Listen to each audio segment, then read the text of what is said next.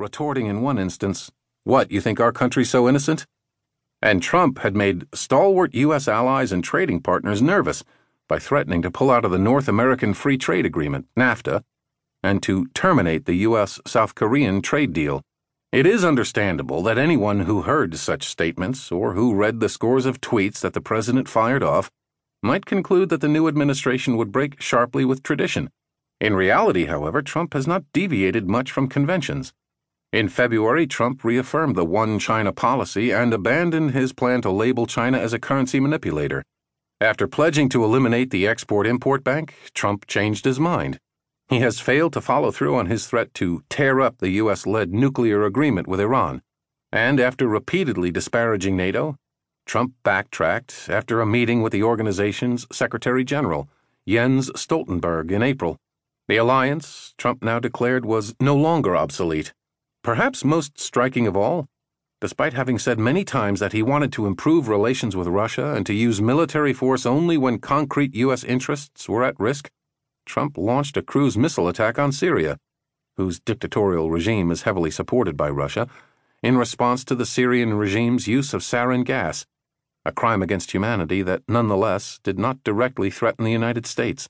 If the Kremlin tried to assist Trump's campaign covertly, as the U.S. intelligence community has concluded, and was initially pleased by Trump's victory, Putin and his allies might now be feeling buyer's remorse.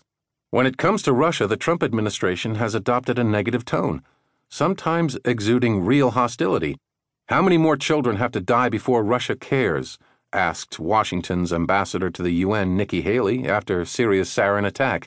The White House has not lifted the sanctions imposed on Russia by the Obama administration in response to Moscow's seizure of Crimea and meddling in the campaign. And Flynn, Trump's first national security advisor, who was seen as supportive of closer ties with Russia, was forced to resign after reportedly misleading Vice President Mike Pence about conversations he had had with the Russian ambassador to the United States.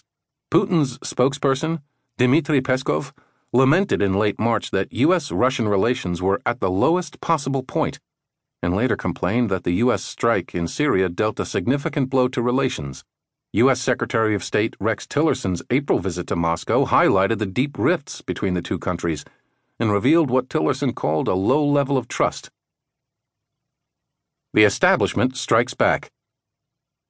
Those who had anticipated major policy changes, with hope or with fear, began to have doubts as soon as Trump assembled his core national security team.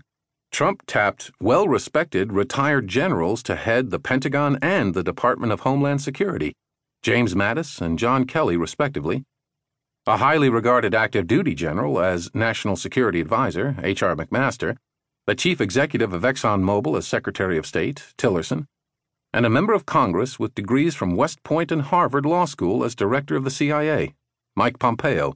Trump's national security team embodies the establishment as much as John F. Kennedy's or Dwight Eisenhower's did. The appointments suggest that, at least on foreign policy, Trump wants reliable people who will give him sober advice, largely untinged by ideology. In early April, Bannon was removed from the National Security Council's Principals Committee, underscoring the move away from the alt-right populism of Trump's campaign. There are some America First ideologues on the White House staff, but they are clearly in eclipse, and their influence is on the wane. The foreign policy views of Jared Kushner, the president's son-in-law and an influential White House advisor, remain largely unknown, but there is no evidence that they are out of the mainstream. So on foreign policy, the Trump administration is looking more and more conventionally Republican. What's more, the administration's remarkable slowness in filling sub-cabinet posts means that currently, all the most senior advisors to top officials are not Republican political appointees but civil servants, from what many Trump supporters decry as the permanent government or the deep state. The Bannonite wing has managed to keep out many officials from previous Republican administrations, including me, after I was selected by Tillerson to be Deputy Secretary of State, usually for the offense of having criticized Trump during the campaign, but this tactic has backfired on the Bannonites. For the moment, those jobs are instead filled by career civil servants who are very likely Democrats. That will change over the coming months as cabinet members choose their own deputies, but it would be very surprising if they did not select people in their own image.